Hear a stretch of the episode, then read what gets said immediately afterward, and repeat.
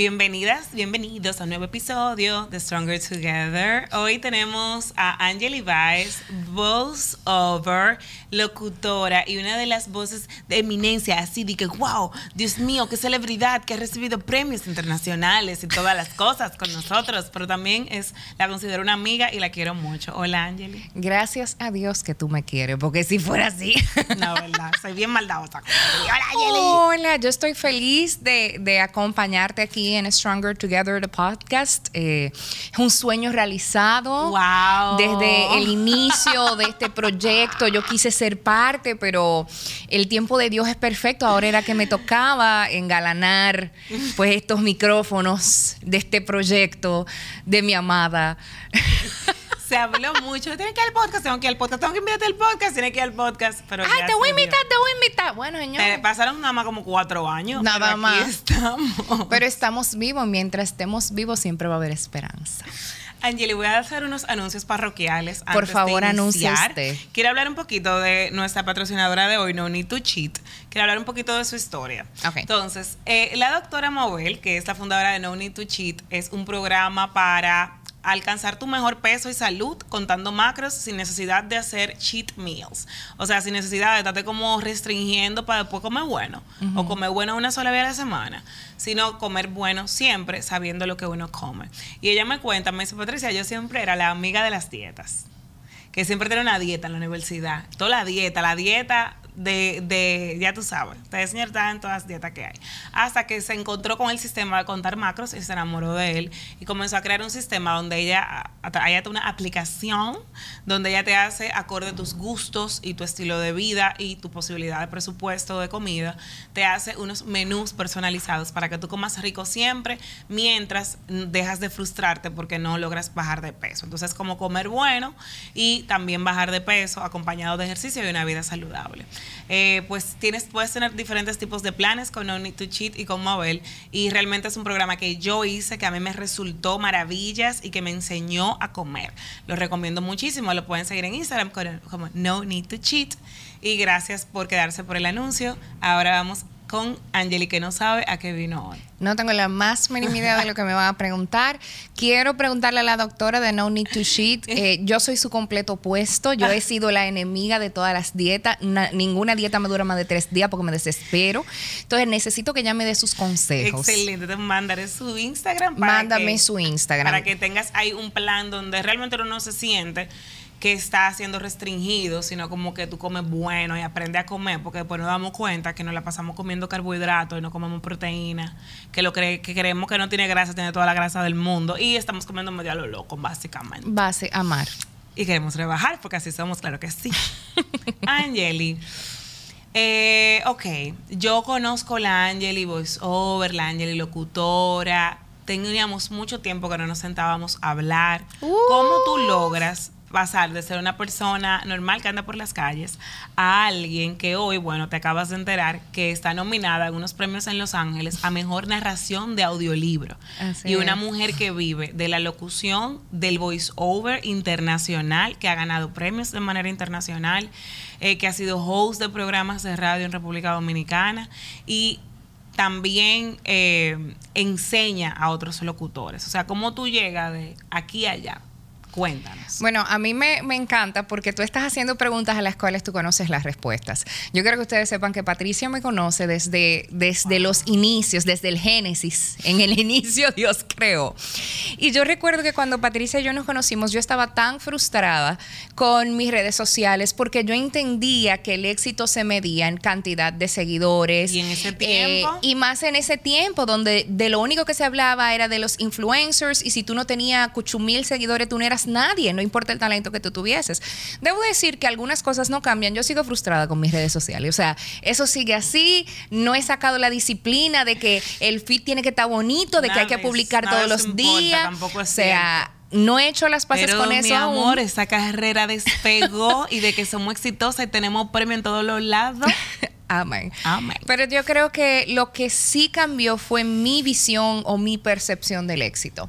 Porque como te decía, en ese momento yo estaba muy perdida y quizás yo no sabía lo que quería, no había encontrado mi propósito. Entonces, ¿qué sucedió desde ese entonces hasta ahora? Que yo me di cuenta realmente qué es lo que quiero hacer, cuál es mi propósito, cuál yo quiero que sea mi legado y darme cuenta que el éxito significa algo diferente para cada persona. Algunos influencers dirán que su éxito está medido en base a su, a su engagement, a su cantidad de seguidores, a sus redes sociales y todo. Pero si tú me preguntas a mí, yo descubrí que mi éxito se parece más a la paz y no a ese nivel de euforia, de alegría, de locura, sino de paz, de tranquilidad, esa estabilidad.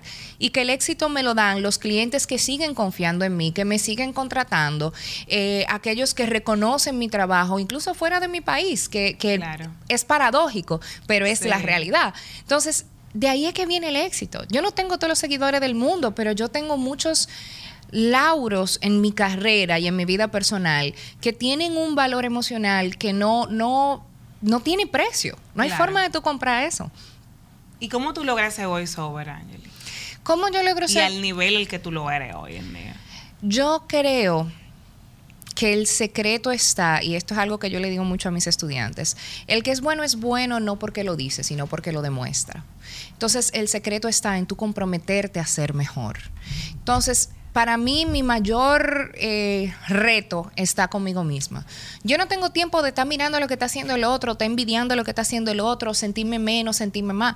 O sea, yo lo que quiero es enfocarme en qué es lo próximo que yo quiero para mí, ok, cuál es el mercado al que yo quiero entrar, qué yo tengo que hacer, qué yo tengo que aprender, cómo yo me tengo que pulir, a dónde que yo tengo que ponerme para que el capitán me vea. O sea, ¿cómo yo hago esto? Entonces déjame yo trabajar y ponerme para eso. Me encanta lo que tú dices, porque muchas veces nos gusta algo y estamos, no, que ese, ahí no hay dinero, no, que aquí eso no se paga, no, que yo no, y muchas veces muy válido, quiero hacer X o Y cosa, o quiero llevar mi carrera a cierto lugar, pero ¿cómo lo hago? Entonces, tú no traes ahora mismo una fórmula que es la fórmula que yo me pongo a escucharte y ha sido lo mismo que yo también he hecho en mi propio camino, que es para dónde yo quiero ir, qué yo tengo que hacer para llegar ahí, cómo yo voy a mejorar en qué yo me tengo que convertir. Y en, en, ese, en toda esa pregunta y toda esa cosa que tú nos no vienes a traer, ¿Es este talento de la voz algo con lo que se nace? ¿Es algo que tú has tenido que aprender, has tenido que educar? O sea, ¿qué precio? ¿Cuál ha sido el precio que tú has pagado por hoy vivir de lo que te gusta? Mira, es una mezcla de ambas cosas. Porque, ok, naciste con una bonita voz, ya tú tienes que un 50% ganado, perfecto. Pero yo siempre he dicho que el trabajo duro le gana al talento, siempre que el talento no quiere trabajar duro. Entonces, no importa qué voz tan espectacular tú tengas, si tú no estás dispuesto a hacer el trabajo, si tú no eres disciplinado, si no eres puntual, si no aprendes herramientas nuevas y se las sumas a tu haber profesional, si no estás donde tienes que estar aprendiendo lo que tienes que aprender, entonces sí, tú puedes nacer con una voz muy hermosa y que te digan, ay, pero tú da para locutor, tú nunca lo has pensado, pero tú tienes que hacer el trabajo. Y existen muchos precios a pagar. Yo recuerdo que cuando yo decidí que iba a estudiar comunicación social en aquel momento, hace años, mi mamá lo primero que me dijo fue, te vas a morir del hambre. O sea, mami hizo una crisis. Tú tienes que estudiar una carrera de verdad como medicina, como arquitectura, como derecho, te vas a morir. Ay, mi hija se va a morir de hambre. Y yo le dije, mami, confía en mí. Esto es lo que yo quiero hacer. Esto es lo que yo voy a hacer. No ha sido fácil. Existen muchos retos profesionales, muchos riesgos profesionales también, y más cuando tomé la decisión de independizarme en un 100%. Y cuando ya tú estás metido en, en, en, este océano de la adultez que no es tan divertido, donde tú tienes que pensar en que tengo empleados, en que pago impuestos, en que tengo todas las responsabilidades de una casa, más una hija, más las mascotas, más mi vida, porque yo también tengo que vivir y mantener un estilo de vida. O sea, es de locos. De verdad que que enamorarte de lo que tú quieres hacer y, y dejar que tu corazón y tus pasiones te guíen, eso es de loco. hay que ser valiente, porque si no, tú no lo puedes lograr. O sea, nada nos asegura, y eso le pasa a mucha gente, Angeli, que les da inspiración a las escuchas que dicen, wow, yo me acabo de independizar, o estoy a punto de hacerlo, o quiero hacerlo, pero yo no lo hago porque yo tengo muchas responsabilidades y tú no te crees capaz de proveer para ti de la forma en la que una empresa provee para ti. Pero te voy a decir algo, Patricia. Yo creo que no todo el mundo nació para ser emprendedor. Ah, no, no, no. Digo, quien tiene el genuino deseo o ya lo hizo. No, porque para, para nada. Incluso hay planes de carrera y eh, que tú dices, mi plan de carrera es llegar a ser un VP de una compañía o trabajar con marcas o que tú no la puedes ejecutar teniendo un negocio. O sea, eso es irrelevante. Exacto. Pero quien, de las escuchas quienes tienen ese deseo o ya lo hicieron, yo sé ese miedo. O sea, tú y yo conocemos el miedo de... Claro. Nadie va a proveer para mí, pero yo sé que todo es lo que yo quiero hacer porque incluso hasta mi propio talento está ahí, o sea, está en, en, en, mi voz o en mi idea de negocio o en mi propio, eh, eh, en esa aplicación que yo quiero lanzar, pero tú tienes miedo de que quién te va a recoger. Y la verdad es que... Y a veces Dios es tan bueno con nosotros, señores, que Él te manda unas pruebas bien sabrositas para que tú de verdad, tú te des cuenta. Porque no todo el tiempo yo trabajé en medio de comunicación. Yo tuve que guayar la yuca. Yo tengo 18 años guayando la yuca. Lo que pasa es que la gente ahora ve, ay, los premios, los viajes, pero, o sea, ven los fuegos artificiales, los colores y la chulería, pero no ven el fuegazo que cogió uno eh, eh, eh, en el pichuete para poder tirar el fuego artificial. O sea, son 18 años guayando la yuca y pasando y despasando y viviendo muchas experiencias con puertas que se han abierto, puertas que se han cerrado, con errores que he cometido, con errores que han sido cometidos para conmigo. O sea, han sido muchísimas cosas. Entonces, muchos momentos de tirar la toalla. Muchísimos momentos. O sea, yo me sentaba a replantearme mis decisiones de vida en varias ocasiones. Normalmente en diciembre y después de pagar impuestos. O sea, yo me siento en la cama y yo digo, ¿qué es lo que yo estoy haciendo? pero ¿por qué lo hice? O sea, ¿por qué? Yo... podría estar normal recibiendo mi sueldo, mi 15 y mi 30, doble sueldo, bonificación por buen... O sea, yo podría estar tranquila. Que es loca que me estoy volviendo. pero nuevamente... mira, este tiempo es difícil para un uno. Pero yo no me imagino haciendo otra cosa, Patricia. Esa es la realidad, yo tampoco. Yo tuve un momento mientras estuve en la universidad para poder pagarla, que yo trabajaba en un call center y yo odié cada minuto. Yo también cada segundo. Hola a todos los que hemos trabajado en call center. Los tengo colgados de mi corazón. Por eso yo trato bien a todo el que me llama de un call center, porque yo lo viví. Yo lo trato bien, con, mira, con amabilidad, y le deseo buen día, porque es que yo sé, men, yo que sé. Dios, y comiste, cenaste. Óyeme, y, le, y que Dios te bendiga y que tenga un feliz resto del día, porque que, men, yo sé, yo vengo de ahí, yo odié cada minuto de eso. Entonces, yo lo que entiendo es que Dios te pone en esos, en esos distintos escenarios para que tú realmente te des cuenta de qué es lo que tú estás dispuesto a hacer y qué es lo que no. Y si realmente tu corazón está resonando ahí y tú estás dispuesto a hacerlo. Porque hay gente que dice, mira, no, yo no voy a coger esta lucha, esto es demasiado para mí, me voy a ir a trabajar a, a, mensura catastral en un, en un escritorio de 8 a 5, voy a coger llamadas, voy a dejar mensajes y eso es todo lo que yo quiero hacer. Pero hay gente que no. 100%. Que dice, mira, esto no, lo, esto no es lo que enciende mi corazón, esto no es lo que me apasiona, esto no es lo que yo quiero. Y hay un potencial que yo quiero ver qué pasa si yo lo exploto. Exacto. Entonces, para mí me pasa eso. Y hay gente que me dice, pero tú has logrado tantas cosas y ¿qué te falta? Y yo digo, loco, pero ahora que me falta. Porque mientras más aprendo, mientras más hago, mientras más vivo, digo, wow, hay tantas otras cosas que puedo hacer y que puedo lograr. Y es como, como un reto conmigo misma y una competencia con qué tantas cosas yo puedo lograr. Eh, con mi carrera, con mi esfuerzo, con mi disciplina, sin esperar que nadie me dé nada, sino trabajando para lograrlo. Exacto. ¿Qué, otra oportunidad de puerta me voy a abrir yo misma? Y no es fácil. Y, en ese no es fácil, Ángel, y tú eres madre. ¿Y eres madre eh, a qué edad tú tienes a tu hija? Yo tuve a Amelia a los 25. O sea, con una mamá joven. Entonces, 25, 26. ¿Cómo, cómo así? A los 27 ya yo estaba divorciada, pero nadie preguntó. esa, eh, ¿cómo, ¿cómo ha sido ser una mamá joven? O sea, a los 25 años hasta ahora. Ya bien, mi amor. ¿Cuántos años tiene esa muchacha? 11. Ya, ¿tuviste? Sí. Ser independiente, estar en una carrera eh, que, que, nueva, o sea, que, que, realmente haces internacional y lo que sea, no es tan fácil de tú ver el camino hacia cómo hacerlo, educar, hacer estos programas, o sea, cosas que son innovadoras siendo mamá, siendo independiente? ¿Cómo ha sido ese trayecto? ¿Qué momento ha sido particularmente difícil o retador para ti? Muchos momentos difíciles y retadores, comenzando por la culpa.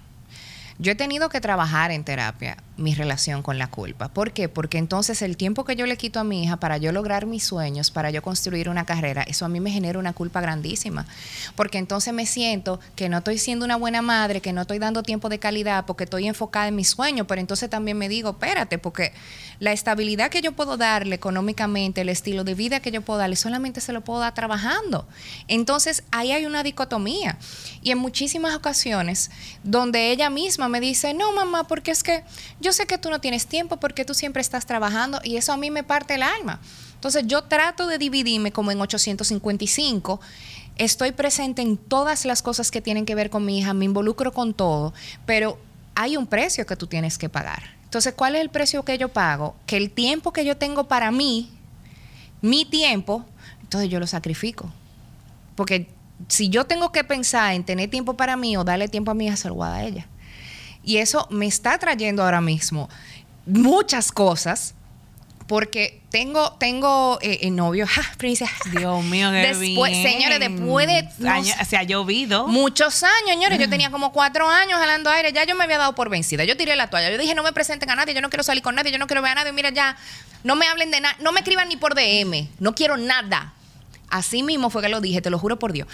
Entonces, ahora que Dios me lo mandó. Que, que vio la luz al final. No, no, no, Dios me lo mandó. Y yo hasta se lo dije. Yo dije, mira, Dios, no me mande a nadie. Y cuando tú lo vayas a mandar, mándalo tú, porque yo tengo errores de selección. Entonces, basado en mi experiencia, yo no elijo bien. Así que ya, mándalo tú. Ese trabajo de reclutamiento. Y cuando tú quieras, no cuando yo te lo pida, porque es otra cosa. O sea, yo, yo lo soy. Yo lo de verdad.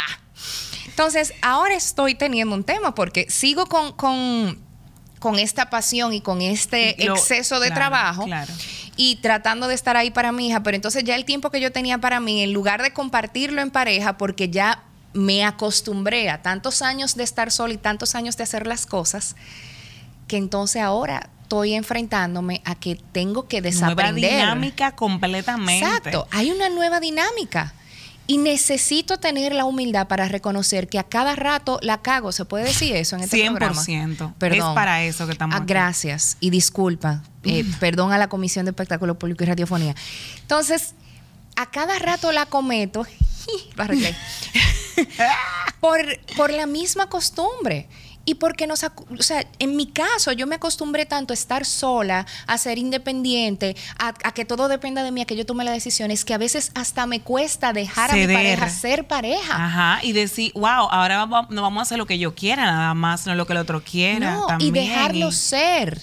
Y a veces se nos pierde, en esa dinámica se nos pierde de la belleza, de la energía masculina y la energía femenina.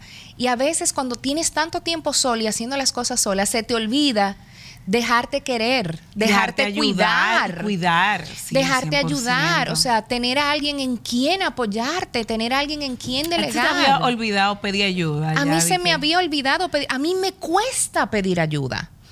Es tanto así que yo soy, yo asumí un rol familiar que a mí no me tocaba con el fallecimiento de mi papá y yo me convertí en el ente proveedor y protector de mi familia. Entonces, cada además de tener tu propia familia. Además de tener mi propia familia. Entonces, cada vez que pasaba algo, adivina a quién buscaban, ah, quién tomaba decisiones, quién era el referí, a quién era que consultaban. Entonces, qué carga, Dura mucho tiempo esto y tú te acostumbras tanto que cuando llega alguien a tu vida a quererte bonito, a querer estar ahí para ti, me cuesta me cuesta bajar la guardia, me cuesta pedir ayuda, me cuesta dejarme querer, me cuesta hasta permitirle ser caballero. Tú sabes las veces que ese hombre a mí me pelea porque yo abro la puerta y me desmonto antes de que él dé la vuelta para abrirme la puerta. Porque yo ni quiero, estoy acostumbrada.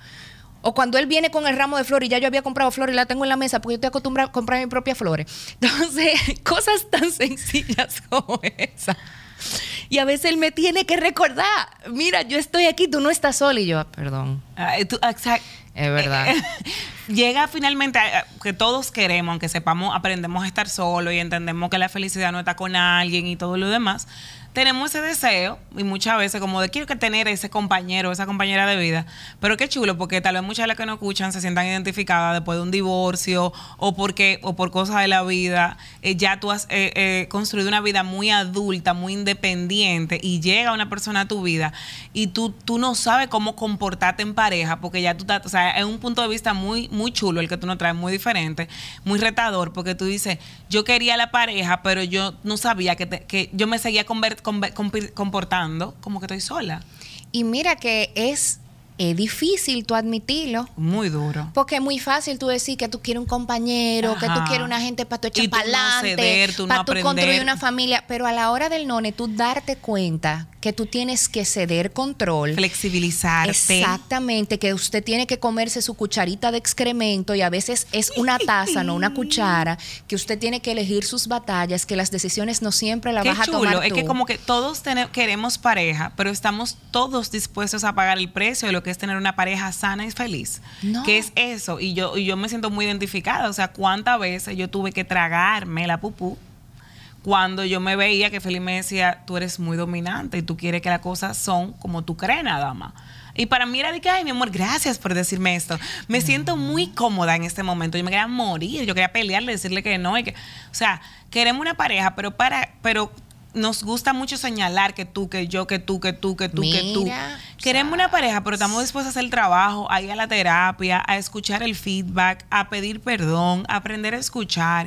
Sobre todo, todos nosotros tenemos algo, ese gran defecto, que decimos, bueno, todo el mundo tiene defecto, que vamos a a, comenzar a tú decir, está bien, pero es hora de que yo maneje el defecto y no el defecto me maneje a mí.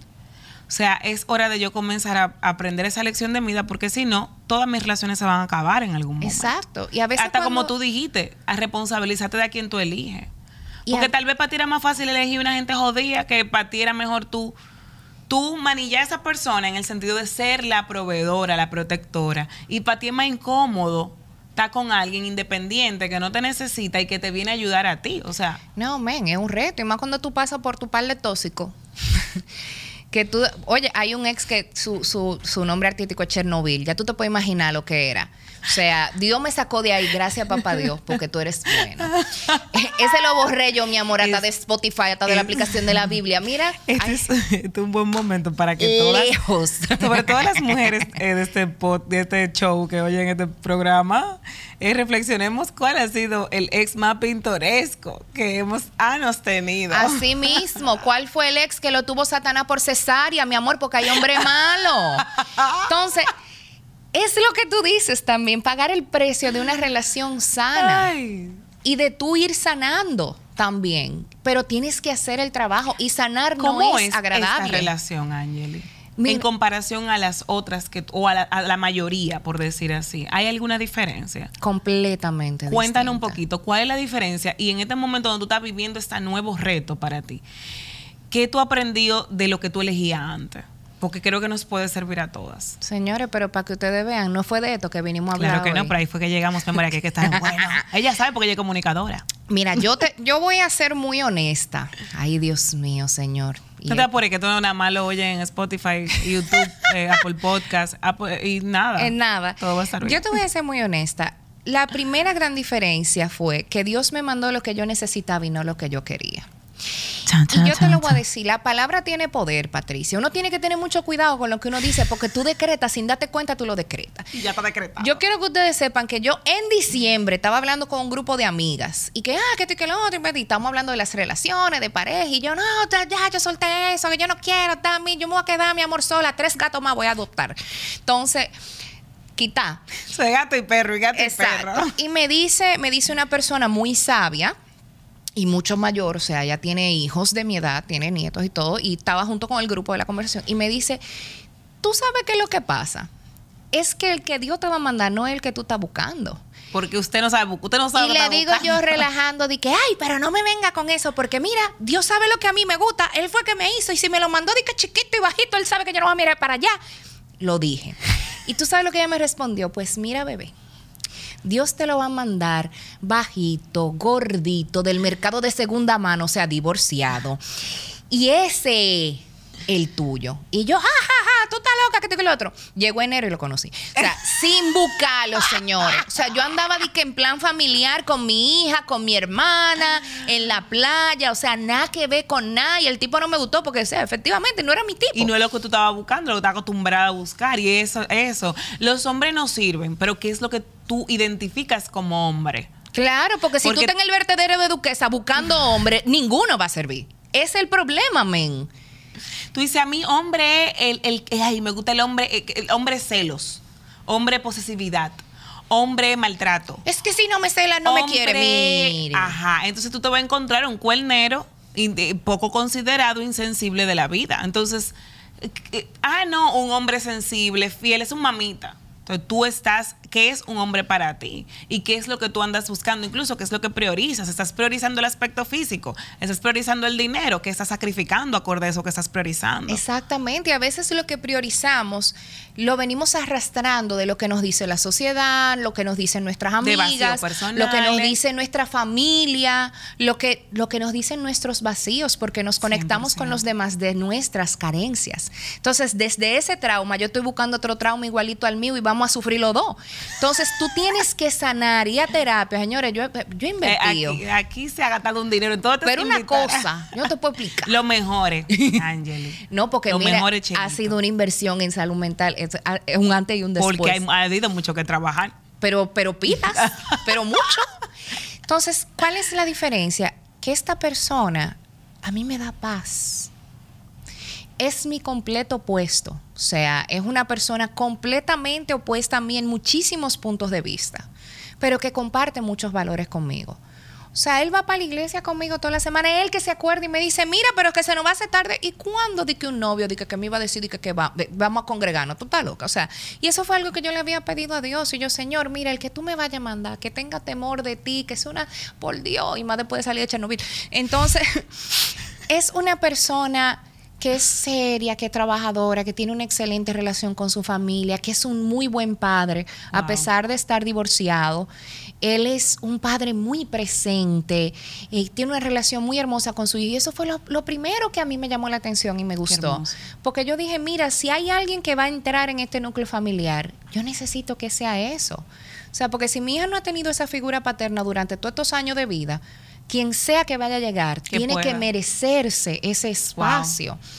Y es una persona que comparte muchas sensibilidades conmigo, que es una persona muy apasionada con lo que hace, aunque no tiene nada que ver conmigo. 100%. O sea, es doctor, no tiene nada que ver y que con comunicación, todo lo contrario. O sea, mi mundo debe parecerle una locura. Y que, ah, qué grabación, qué esto, qué premio, que no sé qué. Eso, es de loco. Porque no está acostumbrado Pero a eso. chulo eso, como conocer un mundo diferente al tuyo y que alguien conozca un mundo diferente al suyo. Eso es algo muy lindo. Pero como tú decías, tenemos que salirnos del molde de lo que siempre hemos estado buscando porque nunca nos ha funcionado. Y que exista admiración mutua, Patricia. Wow, tú no tienes idea de lo, lo, mucho que yo lo admiro como profesional. Se nota como hombre, como padre. Y eso es un ingrediente vital. Porque si tú no admiras a la persona con la que tú estás, vas a terminar mirándolo hacia abajo. Lo vas a ver por encima de tu hombro, resintiéndole. Y a veces lo haces de manera inconsciente. Y más cuando tú tienes tantos años sola, tantos años siendo independiente, tantos años resolviendo tú, como me, relaja la abuelastra de mi hija, sí, porque mi hija tiene una familia grande, su abuelastra que me dice, lo que pasa es que tú eres una mujer ya yo, ya yo hice, ya yo fui, ya yo resolví, ya yo compré, entonces ese es tu problema. Tienes que soltarlo. Dejarte, dejarte querer, dejarte ayudar. Y esto, esto va para hombres y para mujeres. O sea, si eres hombre y nos estás escuchando, te mereces una persona que venga a trabajar contigo, que venga a apoyarte, que venga a estar ahí para ti. Y tú sabes que gran, gran, gran aprendizaje dentro de la importancia de la terapia es aprender que a lo largo de nuestra vida nosotros tenemos muchas, muchas maneras de ser, muchos mecanismos de defensa que estuvieron ahí para nosotros y nos ayudaron a mantenernos a salvo. Pero que ya no nos ayudan, ya no destruyen y destruyen nuestras relaciones. Pero ese mismo mecanismo de defensa que te mantuvo a salvo de una situación X puede ser lo que te está dificultando relacionarte de corazón a corazón y de manera real y genuina con otra persona. Porque es difícil. Y a mí me cuesta. Tú sabes lo acostumbrada que yo estoy, que cuando yo estoy abrumada, cuando yo me siento mal, yo me doy una trancada, que, pero, que ni juego dominó, pero trancada, yo no quiero hablar a nadie, no quiero hablar con nadie, yo me cierro. Claro. Porque es lo que yo he venido haciendo mucho tiempo. Claro. Pero ahora yo no puedo. Y ahora hacerlo incómodo para ti, decir, no, o sea, ahora yo voy a dejarme ver, hacer una llamada, pedir ayuda. Tengo que aprender a hablar. A, ser vulnerable. ajá. Ajá. Y eso fue una cosa, señores, cuando ese hombre a mí me sentó y me dijo, no, ven, siéntate aquí al frente, vamos a hablar. Y, y yo dije, y me dice él, no, porque tú comunicando de manera profesional hay que darte tu plato aparte, pero comunicando en pareja tenemos problemas serios. Y tú sabes lo que yo tuve que hacer, quedarme callada porque es verdad. Claro, tener la humildad de escuchar y reconocer. Tú sabes los tablazos que me han dado, porque esa, eso es lo bueno de las relaciones saludables, que no son complacientes. Y no te dicen lo que tú quieres oír. Y ahí vamos a tener estándar, escuchas, sobre todo escuchas mujeres, vamos a tener el siguiente estándar. Angeli nos está regalando desde la perspectiva de una mujer que ha pasado por diferentes relaciones, muchas de ellas tóxicas, Chernobyl. Ustedes no saben nada. Podemos eh, hacer un episodio no entero es, No es solamente, ay, él no me da cuerno y él trae. Es que él no, él no es malo me encanta porque esto es siempre la mujer que sabe que está con el hombre que no se merece. Pero, oye, no, él no es malo, porque él no es que él es malo. Él tiene sus cosas buenas. Además, no es como que él me está dando golpes, pegando cuernos. Exacto. Señores, ese es el estándar más bajito que usted puede tener para una persona, literalmente. Ok, perfecto. Ahora, miren cómo Angeli dice, una persona, un hombre, sí, señores, hay hombres dominicanos así. Existen. Existen, dejen de estar y que, que no, que no, que no, que no, que nada más somos Angel y yo, que te van a hablar a ti a colación para apoyarte a ti a ver las cosas que tú estás haciendo que están dañando la relación que no eres tú que siempre tiene que estar atrás, de él, diciéndole, mira, tenemos que hablar, mira, y no, que yo no, a las mujeres sí les gusta hablar, que no hay nada que, que todo está bien. Hay hombres que están listos para tener una relación sana y comprometida, que, te, no, que van a alarte a ti, a decirte, yo estoy cuidando la relación, como me pasa a mí con Félix, como le está pasando a Angeli ahora. Pero que para mí es una Tú te mereces una gente que cuide la relación, tú te mereces una persona que se siente no solamente escucharte y hablar contigo, sino a provocar el conversaciones. Y mira que yo soy del mismo grupo de las oyentes que decían que eso no existe. Mira, el mío tiene que vivir fuera. Eso es extranjero porque en este país no hay. O que tú dices, no, porque yo estoy, los hombres no están ahora mismo en relaciones serias, los hombres lo que quieren es y chucuchá, chucuchá, chucuchá, Generalizar es la mejor forma que uno tiene de equivocarse. La forma más rápida de equivocarse es generalizar. Y vino papá Dios me dio un tapaboca. Feliz. Angeli, ¿qué cosa te sientes sumamente orgullosa hoy? Además de tu hija, tu familia, tu pareja, tu salud mental, que nos la has ido contando en las anécdotas, a nivel de carrera, eh, ¿qué logro tú dices, mira, Kina Patricia, hoy me gustaría reconocerme por esto o celebrarme? Algo que tú tal vez cuando tú y yo nos conocimos hace 10 años. Me costaba mucho. O, y no te imaginabas que ibas a lograr. Obviamente, pues, pues pero para nada. si nos ponemos a mirar para atrás, para nada.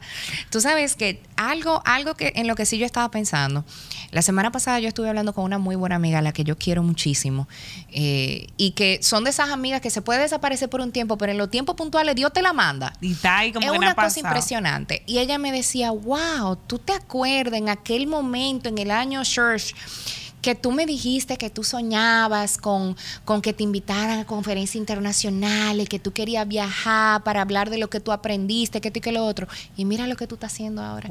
Yo no había, o sea, honestamente, yo no, yo no había reparado en pensar en eso. O sea, yo no me había parado a ver realmente lo que estaba sucediendo. Y yo dije, wow.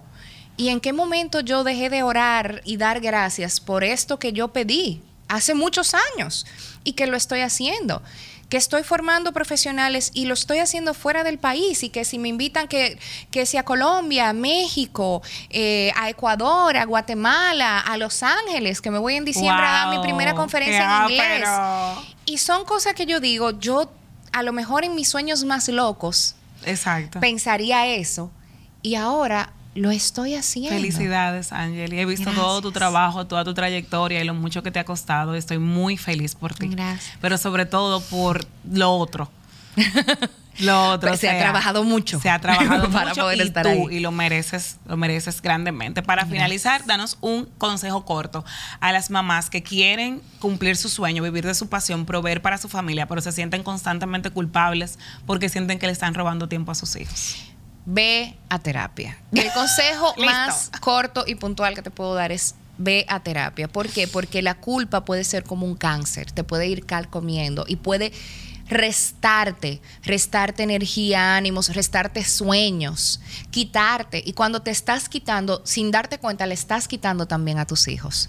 Porque de una manera u otra, de manera inconsciente, va a llegar el momento donde tú le vas a cobrar a tus hijos esos sueños que tú no cumpliste y ellos no tienen la culpa de que tú no los hayas cumplido. Y además, el hecho de que tu mamá esté feliz, que esté haciendo lo que le gusta, que esté enseñándote con el ejemplo, también los va a apoyar a ellos en un futuro a ver la vida de una forma diferente, a ver la vida con posibilidades y que realmente si tú puedes hacer lo que a ti te gusta y tú puedes hacer cosas diferentes y salirte del molde. Entonces, la única forma de trabajar eso es yendo a terapia. Te lo digo porque a mí me costó 100%. mucho aprenderlo y lo sigo aprendiendo y sigo yendo a terapia y sigo trabajando, porque es que la, la señora, la sanación emocional no es una línea recta. No, ni es un trabajo de un año cuando tú tienes 35 operando de otra. O, lo, lo, que nos tomó toda una vida tejer, que tal vez hoy no nos está apoyando, no nos va a tomar un año ni seis meses de tejer. Exacto. Es un amor propio forever. Y y es consciente, consciente y constante.